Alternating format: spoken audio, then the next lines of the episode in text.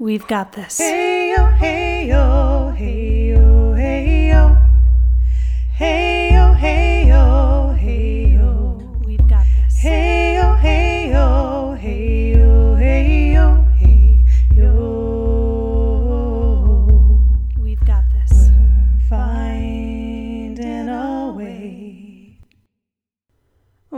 everybody, to episode two of the Cervical Wellness Podcast. Today, I am talking with Dr. Elizabeth Goldspink, a naturopathic doctor whom I connected with over on Instagram. And we've been connected for several months now, but I've known about Dr. Goldspink's work for, oh man, I'd say a few years.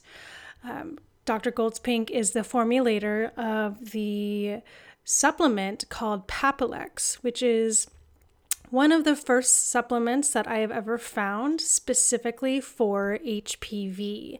And when I found the brand Papillex and I looked into what exactly is within the supplement and how they go about addressing HPV and cervical dysplasia within female bodies, I was like, oh my gosh, I have to have Dr. Goldspink on the podcast because, friends, it's not too often that you find a doctor whose like main thing is abnormal pap smears. And you know let alone a doctor who has formulated a supplement that has been available for over 10 years. I think she said it's about 15 years that she's been looking into this and, and formulating this um, product for for people.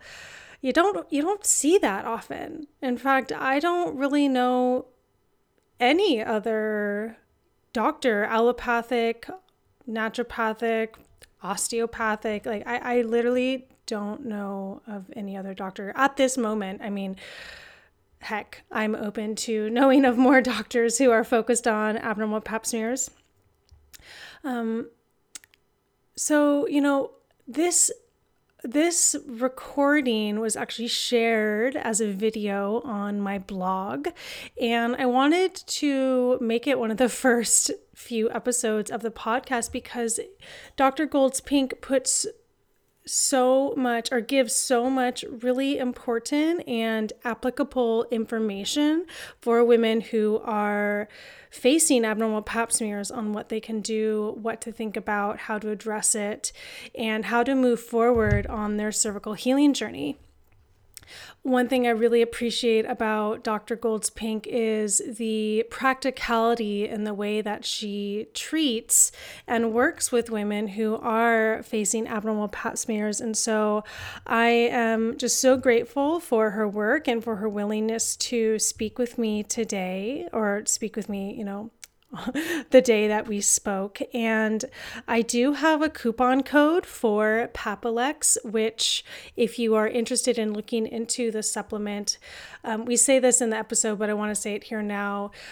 They did some um, studies on the supplement, and they showed that for women who take it for six months regularly, like, you know, actually taking the supplement for six months, nine out of 10 women heal HPV. So the coupon code and the link to Papillex is in the show notes.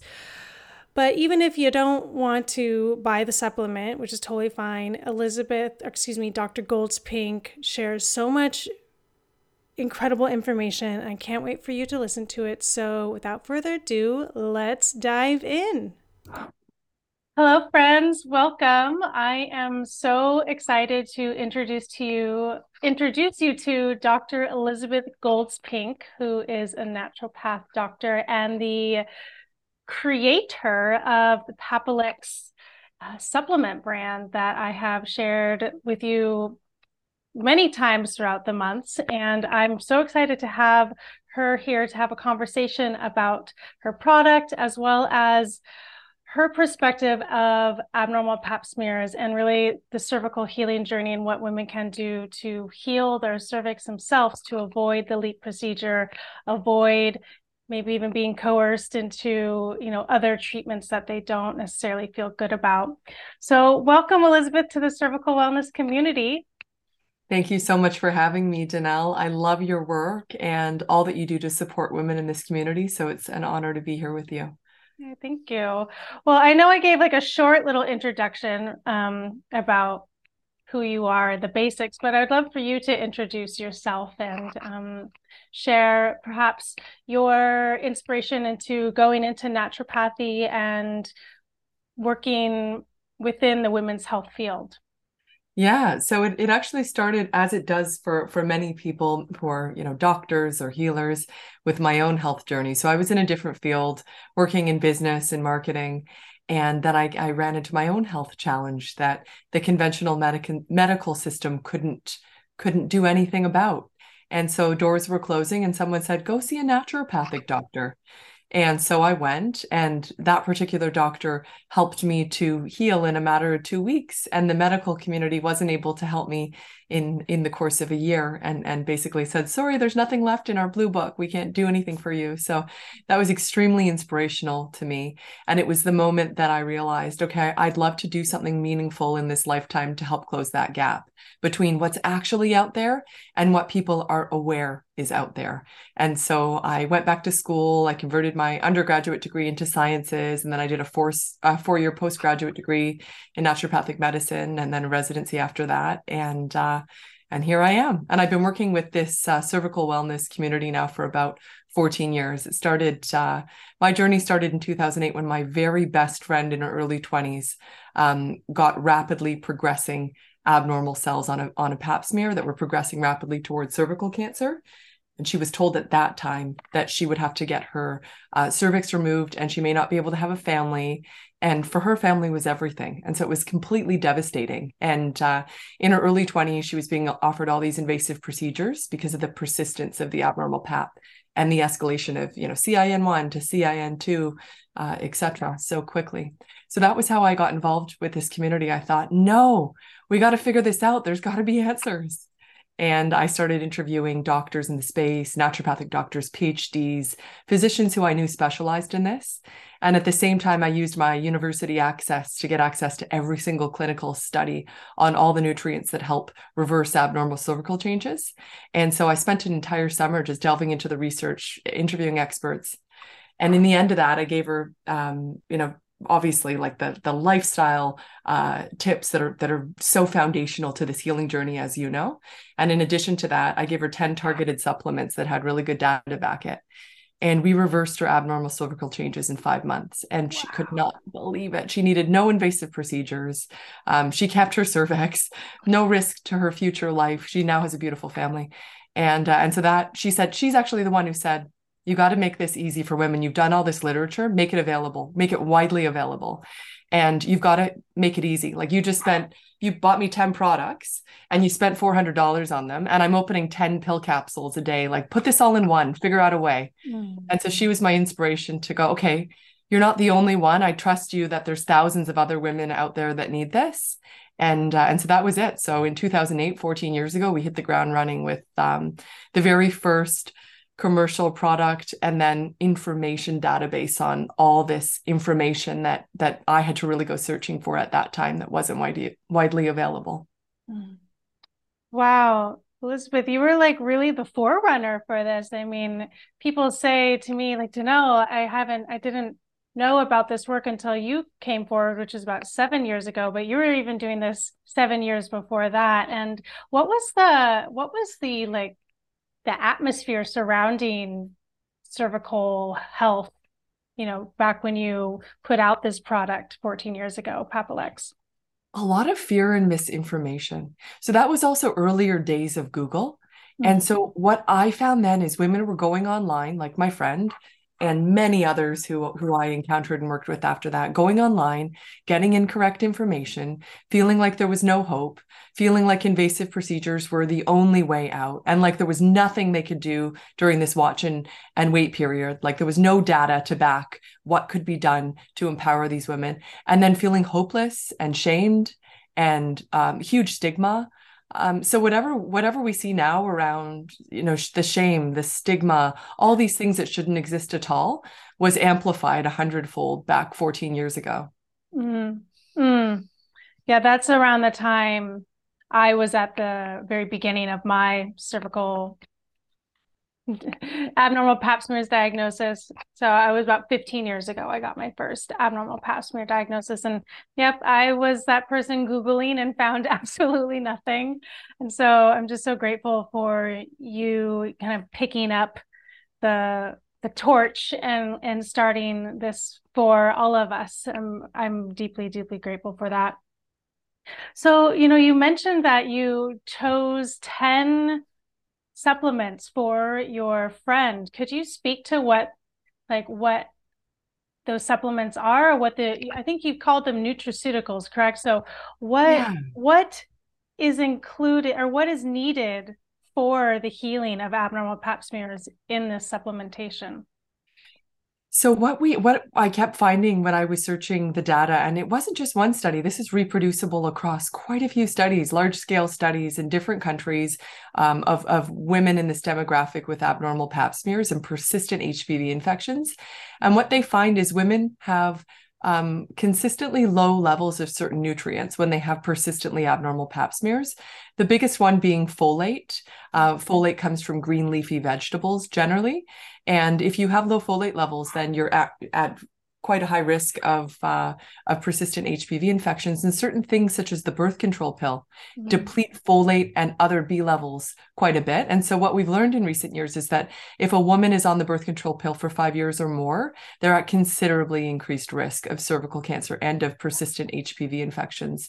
Wow. The good news is once you come off the pill, that trend decreases. Um, but again, like how many women go into their doctor's office and are put on the pill? Usually not for anything sexually related. It's like, oh, Oh, I've got acne or abnormal cycles or my menses is too heavy. And it's like, oh, great, the pill cures everything. So you can go on that, right? And it's like, where's the actual information about, okay, well, just so you know, this is going to increase your risk of HPV, of, of cervical cancer by, you know, depleting certain key nutrients and other mechanisms. And right, like we're, we're not often not um, fully informed before we consent, right? Mm-hmm. So a lot of women don't even know that of that connection between the pill and, and HPV and cervical dysplasia. Um, but back to the nutrients. So folate's a big one. Another big one is um, vitamin A derivatives, mm-hmm. such as lycopene and carotenoids. Those ones um, reduce HPV persistence when they're at a sufficiency level in, in the blood. Vitamin E, vitamin C, selenium, and zinc. Those are the other nutrients that tend to be low uh, in people who have persistent HPV infections. Mm-hmm. And then apart from the nutrients, we've also got the herb the herbals. So um, broccoli sprouts, they contain a few different constituents that help to clear um, abnormal uh, changes uh, from, from cervical cell lines. Uh, those are from broccoli sprouts. So you can literally just eat broccoli sprouts. Most people don't like to because they're super spicy and sometimes difficult to access. But broccoli sprouts are amazing if you can blend them up in a smoothie. And reishi mushroom is another one that has good data on on cervical uh, changes. That's a, a, a, traditional Chinese medicine, bright red, beautiful mushroom that's been used uh, for immune augmentation in TCM for centuries. But it also has specific data on HPV, which is really exciting. And then another Chinese medicine herb called astragalus root which is an immunomodulator, but it also has been shown to reduce abnormal cell growth in cervical uh, cancer and cervical cell lines. So these are some of the the big players that we have in herbal herbal medicine that actually have been shown in the data to decrease abnormal changes to to uh, cervical cell lines. And uh, and so those were all the different things that i had given to my friend and those are all the different things that are currently contained in papillex wow. Yeah it's you know when while you're speaking i was just thinking and feeling into like why are we as women so deficient in these things? And just you know there's so much conversation around the depletion of our soil and just like the the lesser quality foods that we have available to us nowadays compared to even our grandparents or great grandparents um, generation.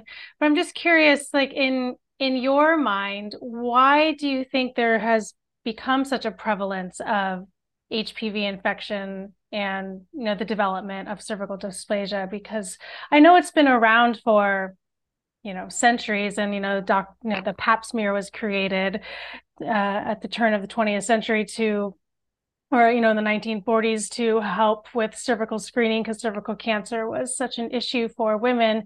But just given the amount of women that I speak to on a weekly basis who have abnormal pap smears, just I'm curious about your perspective on why this is such an issue for women. And it doesn't have to be scientifically based, maybe even just your personal opinion. I, I'd be very curious to know. Yeah, you've mentioned the the pap smear. Of course, that's been a huge game changer in terms of early detection. So since the invention of the the pap smear and since it's become commonplace in Western countries, we've seen such a decrease in in cervical cancer rates because we catch it before it gets to cervical cancer. Mm-hmm. And so the pap smear has been an absolute godsend. And you see in countries like you do really incredible work with Propher International in Ghana. And you see a lot of these African countries, cervical cancer is still the number four cause of death in a lot of these women right?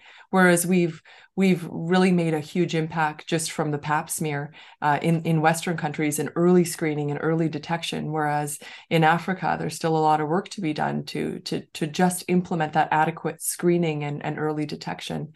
So for sure that that has a huge impact.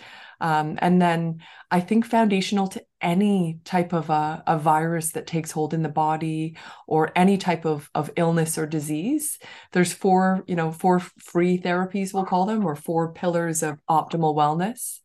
And those are, you know, getting sufficient high quality sleep, seven to eight hours a day, daily movement, doesn't really matter what you're doing, whether it's yoga, a brisk walk in nature, going to the gym, whatever it is, but brisk movement daily people are so often sitting in front of a computer or sitting at a desk with bad posture and alignment and that takes its toll.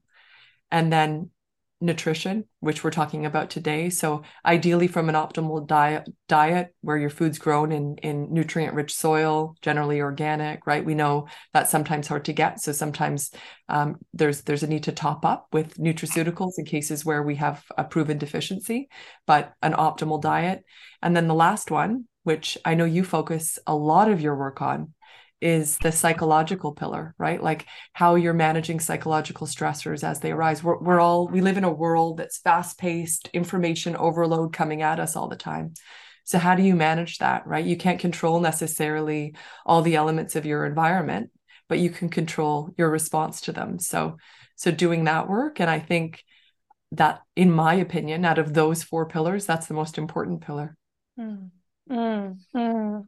Yeah, thank you for saying that because you know in all the conversations I have with women who like from they're from around the world. I've spoken to women, you know, in every major continent besides Antarctica, and I find that they are the most resistant to that final pillar. It's like, oh, give me, you know, okay, I'll start moving every day and I will start, you know, I'll I could change my diet and um, okay, I'll try to get some sleep, you know, better sleep, but that the psychological component feels the most daunting and scary it seems for many women and so i'm just i'm really grateful you brought that forward as an important pillar because mm-hmm. um, i feel like that is one of the missing links and also the other missing link is being just having this access to the the necessary nutrients and vitamins and minerals that our body needs to heal and recover from the hpv viral infection or even support the body and you know regenerating the the cervical cells into like in a vital state. Um, so you know i get a lot of questions about AHCC. Mm-hmm. And I'm just curious your perspective on the difference between that supplement and say Papillex. And um, are they, do they do the same thing? Are they different? I know your company also provides a a okay so i have a little bit of dyslexia around it i'm like is it a you're not the only one. I know it's like the most mistyped word in Google because it's so confusing. Okay, so I'm but sorry. You're right. It's AHCC. Yeah. Okay, I'm so upset. I'm like, I hope I didn't say that incorrectly. Um, but yeah, I'd just love to hear your thoughts around that. And I know you have both products, but what are the differences of them and how do they? So AHCC is a patented proprietary Japanese product. So there's a company called Amino Up in Japan that makes this AHCC. And what they do is they take shiitake mushrooms and they make the particle size really small so that it's able to be absorbed well into the cell. Mm-hmm. And so it's rich in, in a component called alpha glucans and uh, it's a great immune booster. So when I was in back in finishing uh, my studies in medicine, I, I did a an oncology shift, and I remember in that oncology shift, which I, I had once a week for the course of a year, um, it was the only thing that we could use to boost people's T cells measurably on blood work so that they could continue with their cancer treatment. So it would measurably boost T cells, measurably boost natural killer cells in a short time in blood. So it's quite a profound immune booster, um, great for short term use. And so it just helps your immune system to um, be boosted in, in the T cells and NK cells that can help respond to any virus. It's not specific to HPV. Oh. It's great for any virus. I think I think it has human clinical data on 20 different viruses like cold viruses, flu viruses, West Nile, HPV. So it's non-specific. It, it can be used for so many different uses to, to boost those cells. AHCC has two human clinical trials on HPV showing about a 60 to 70% eradication of HPV in a woman's body in within a 6-month time frame. Wow. So it's got actual human clinical studies on HPV, um, which is really great. So, and it's a totally different mechanism. So, Papillex is topping you up of all the different nutrients that have been found to be persistently low in the blood mm. of hmm. people with HPV, and then it's also got the you know the mushroom and the and the astragalus and the um, uh, the sulforaphane from broccoli that have also been found to enhance clearance of, of cervical cells. Um, so it can be used together with the AHCC short term for people who just want, you know, a, a quicker, maybe more profound um, effect. I would say if you're intending just to take one thing, um, then Papillex would be the one thing that if I if I personally found myself in in this situation, what I would take. But if you have the financial means to be able to layer on the AHCC um, in all of our test groups and the people that we've done case controls on, we found it to be really effective.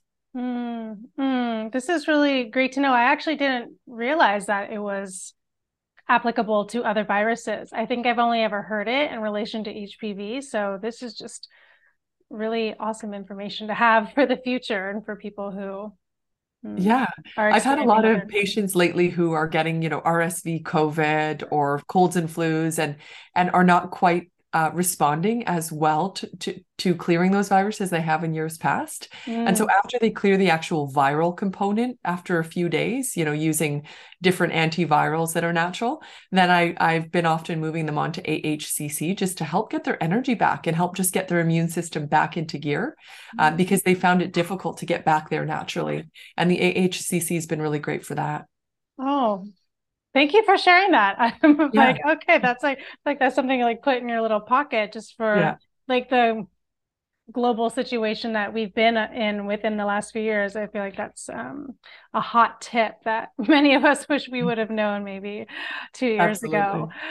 Um, yeah, so you know, as you have been working you you work with all people with you know with all health concerns or whatnot. Have you found any specific type of um like lifestyle situation that has led people to be more um, prone to abnormal pap smears or have you noticed any patterns in your patients regarding abnormal pap smears perhaps in the way that um, they live or behave or whatnot. I know you don't get into like the nitty gritty of of their life, but I'm just curious if you have noticed any patterns within your patients who have um, active HPV infections and or cervical dysplasia. Yeah, it's a great question, right? Because 80% of the population has HPV. So why are there only certain women who are presenting with abnormal PAPs or symptoms of HPV, right? If 80% of the population has it, why are only 5%, 5 to 10% actually presenting with abnormal pap smears, you know, CIN, abnormal abnormal cells or, you know, low-grade HPV lesions? Um, why, right? Like what what's the what's the differentiating factor there? So that's a great question. And and i find and and i mean there's there's definitely evidence to show that those different factors that we talked about with respect to lifestyle like the mm-hmm. diet the daily movement, the, how they're processing psychological stressors, if they're getting adequate sleep, um, genetic factors, because some people just don't methylate well. And if you don't methylate well, then you're not absorbing folic acid uh, from food well, right? And mm-hmm. so then you're mm. you're more at risk as well. So there's a genetic factor, um, some vaginal factors. Some women um, get recurrent BV, Mm-hmm. And if you and, and BV is common, very common. It's not sexually trans. It's not a sexually transmitted infection necessarily. You can just get it from your pH um, being off due to non-sexual conditions, right? And if you get BV, your your pH of your vagina is off, your micro your uh, microbial diversity is off. You're more likely to get persistent HPV as well. So there's all these different factors um, that that are that are associated with it. And I find a lot of the time women, especially young women, when they come in, I always address, and, and I know some practitioners wouldn't feel comfortable with, with that. And I know you do address this, which is huge, but you've got to address that um, stigma associated with it and address if there's any patterns of, of shame hmm. or guilt that they're holding on to. And I like to do visual meditations. I'll say, okay, we're going to do something. I want you to close your eyes. Hmm put your both your hands on your womb space and just mm-hmm. lean fully in. And you know, we'll do some breath work and then i'll ask some guided questions and, and they don't need to tell me the answer if they don't want to or they can. We're in a safe space. They can express what arises. But i'll ask what's being asked of you to heal? Mm. where are you feeling blocked in your in your cervix and, and in your reproductive area? Where are you feeling a block? What's arising right now? You don't need to you know put any filter on on on thought but what's arising for you right now that you mm. feel needs to be expressed? And then i'll often say and what patterns are you um, currently experiencing that you think maybe you can let go of now? And just start to bring this this up right? Because often it can be as simple as I've, I've met a young girl who um, you know just a norm, normal sexual history normal amount of sexual partners nothing out of the ordinary and uh, a gynecologist said to her, um, "You know, this is your fault for being for being promiscuous." This is all too common, right? And so she's holding and internalizing this shame and guilt because she got this. It's her fault because she's promiscuous. Now, there's no truth whatsoever to that hmm. because she has the same sexual history as the next 10 young women who walk into into my into my clinic but someone's said absurdly said that to her, which is so inappropriate, even if it was true, you know? Yeah. And so there's often a lot of of shame and and guilt and and uh, emotions that are associated with the stigma of HPV that, are playing out that can be completely cleared when they're addressed. Mm. Mm. Yeah, I actually had a doctor said that to me too, uh, a male gynecologist, and the nurse practitioner I was regularly seeing she was like out sick or something and he's like oh you just been having too much sex that's why i was just, oh. right it's shocking it's shocking what is being said um yeah and then that's like it's not it's it's natural for a young woman to internalize that and yes. think oh it's my this is my fault right yeah and then that that and, and it takes hold and and we hold these experiences in ourselves you know until we mm-hmm. they come to conscious awareness and we're able to release them mm-hmm. I love hearing how you guide women to kind of like hold their womb and ask those internal questions. I don't think I've ever heard of any sort of practitioner doing that. And I so do you know of if other uh, naturopathic doctors are doing that, or is that just something that you have brought yeah, into your practice? I don't know, Danelle. I don't know. I, I haven't spoken to one that does that in particular or seen it in, in books that I've read about it. Mm-hmm. I think I've just found I, I found that pattern through my work of the the shame and the guilt and that psychological stressor aspect. Mm. And then I think the first step in undoing anything that's negatively impacting us um, that that's weighing on our mind and we're holding in ourselves yeah. is is going inside and bringing it to conscious awareness. Yeah. Mm-hmm. Mm-hmm. Yes. I fully agree. You know, one of the themes that I have seen or have found within the women that I work with is this self rejection. It's just mm-hmm. like rejecting that lower part, that like lower half of our body, our pelvis, and just not even allowing our mind or consciousness to dip in there because of the shame, because of the internalized fear, because of all of the stories that are held within our pelvis. And so it's really heartwarming to hear you that you do this with your patients. And it's something that i have actually prayed for for um, for people who practice you know gynecology um, in a medical setting to start to incorporate these sorts of mind body connections within the the exam room or within the conversations with the medical provider because it seems to be as you have noted a major pillar of need within the cervical healing journey. So thank you so much for including that in your practice. It's really amazing to hear.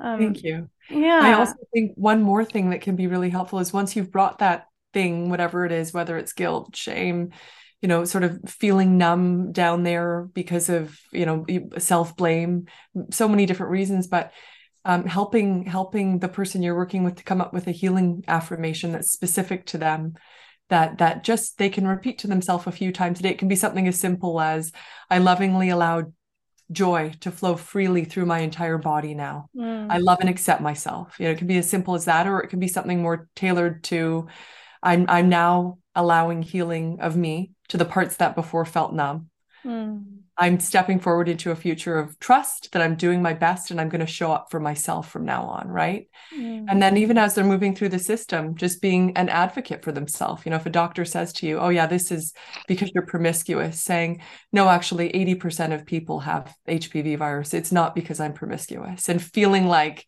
you I, I'm going to show up for myself. I'm going to advocate for myself, right? Right. Right. Because that practitioner might actually have HPV too. exactly. Probably does. Statistically, probably does. wow. I didn't realize that the statistic was that high. I knew, like, I read the statistic, I mean, like 10 years ago that like 74 million just Americans have it. But to hear that yeah. 80% of the population has been exposed or has contracted, like, what is, what is, yeah, 80% of the population. Um, how, how does the CDC word it? I've actually got it right in front of me here. Oh. Um, well, it's the most, co- now it's the most commonly sexually transmitted infection in the world. 14 uh, million uh, new new infections every single year, and 80% of people um, will contract a strain of HPV in their lifetime. Will contract.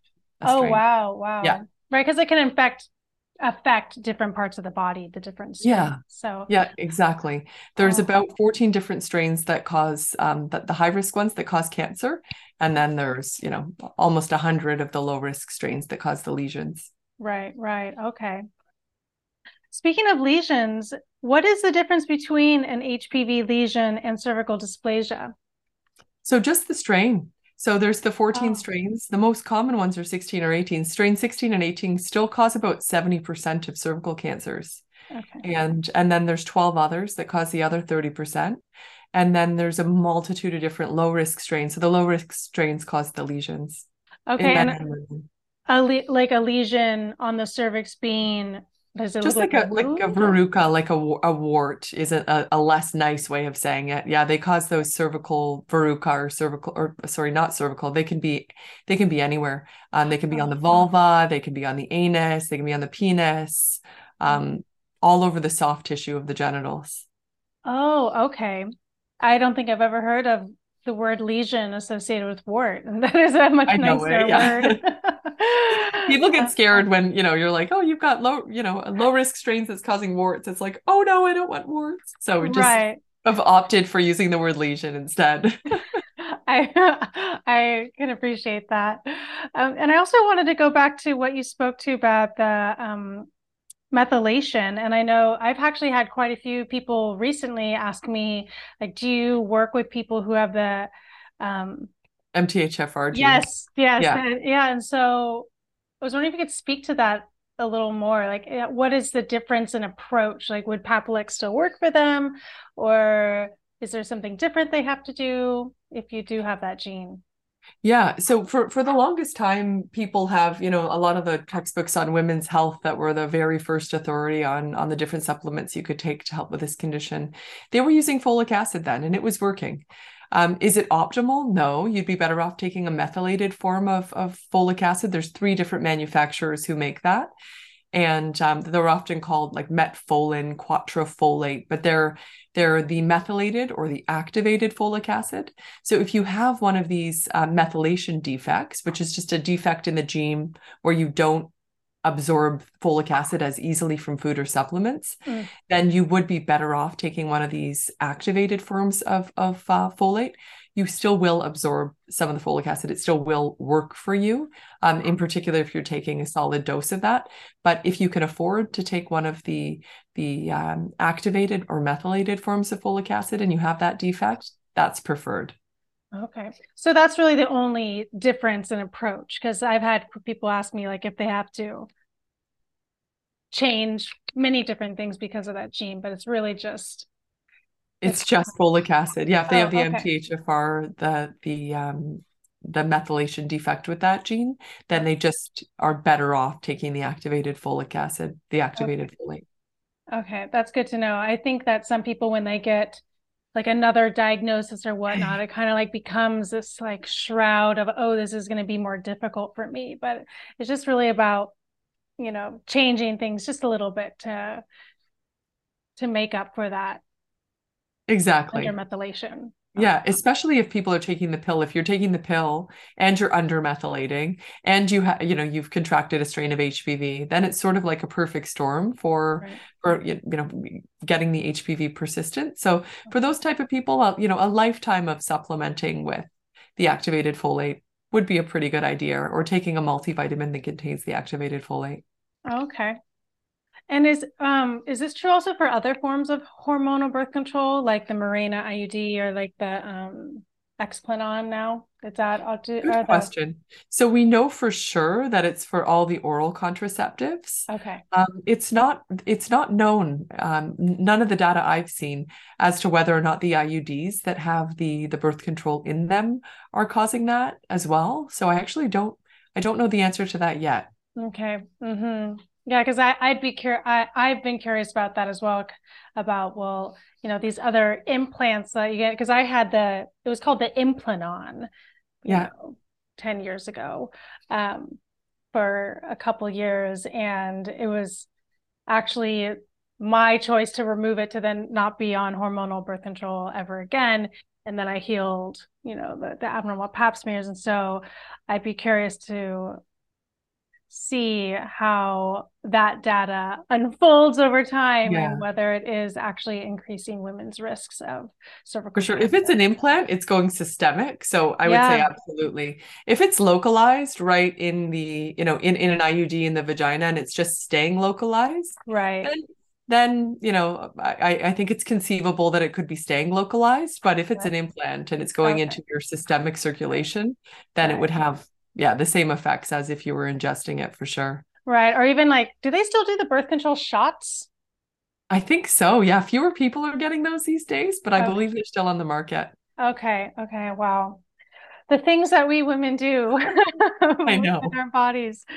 Um, yeah. So, you know, bringing it back around to just your wisdom around healing the cervix and these abnormal pap smears like what do you think are the three most important things to consider when healing pap smears? I know we've kind of addressed this in different ways but if you could just like like bullet yeah. point three totally. that you think are most important. I would say if if women can leave with those four pillars and just getting getting those four pillars optimized you know taking away one insight that we've given today from our discussion on um, mitigating psychological stressors. One thing they can do to respond to that whether it's that guided meditation that we we discussed or you know just some type of reflective work on on why this may be arising for them something they can move positively forward in that direction that would be amazing. And then considering sleep usually an easy one to easier one to to check off the list.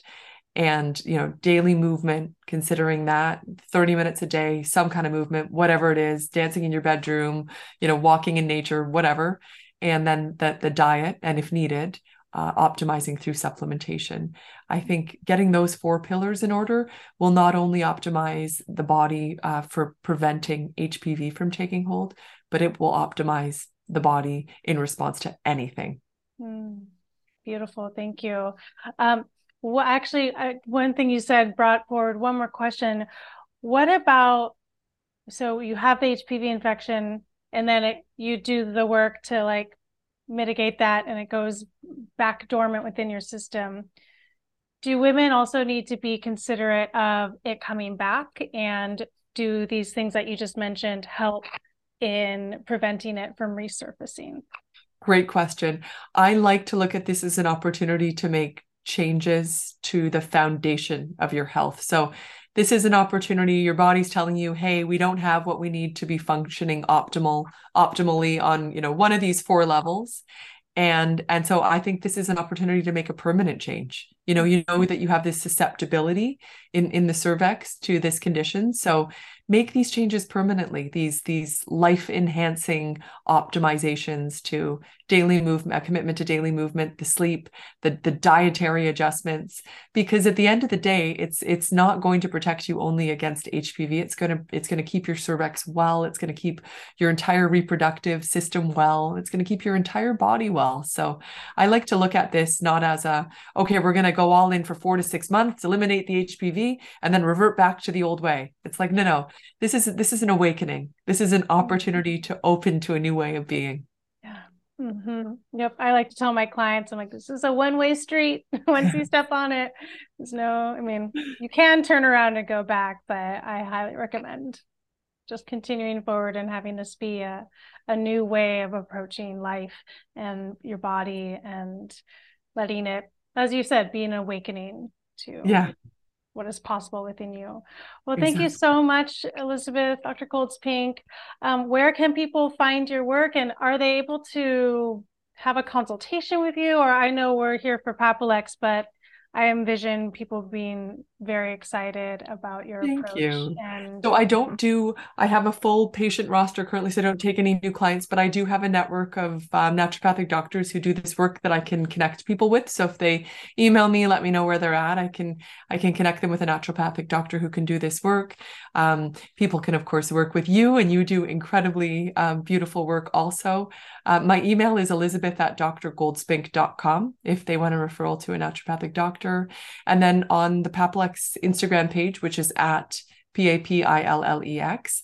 There's a ton of information, and as new data comes out, we we um, post it there on Instagram, and then of course the website, which is papillex.com.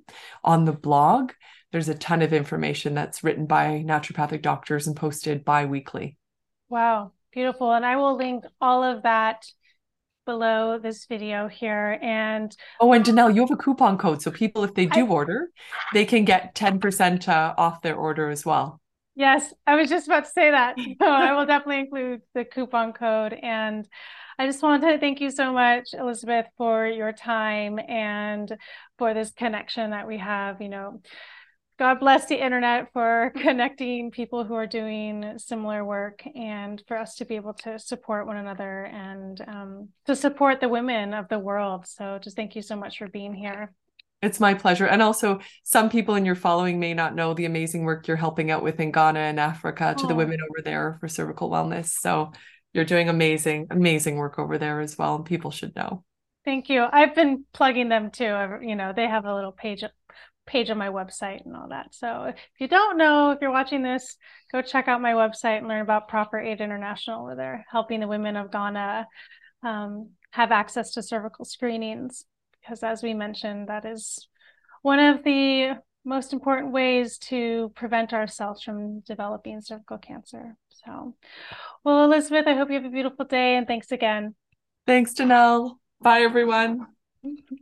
Thank you so much for joining us today, friends. If you want more cervical wellness information and content, check out my website, cervicalwellness.com, or give us a follow over on Instagram at cervical wellness. Please share this episode if it felt right and true for you. And until next time, friends, remember, we've got this.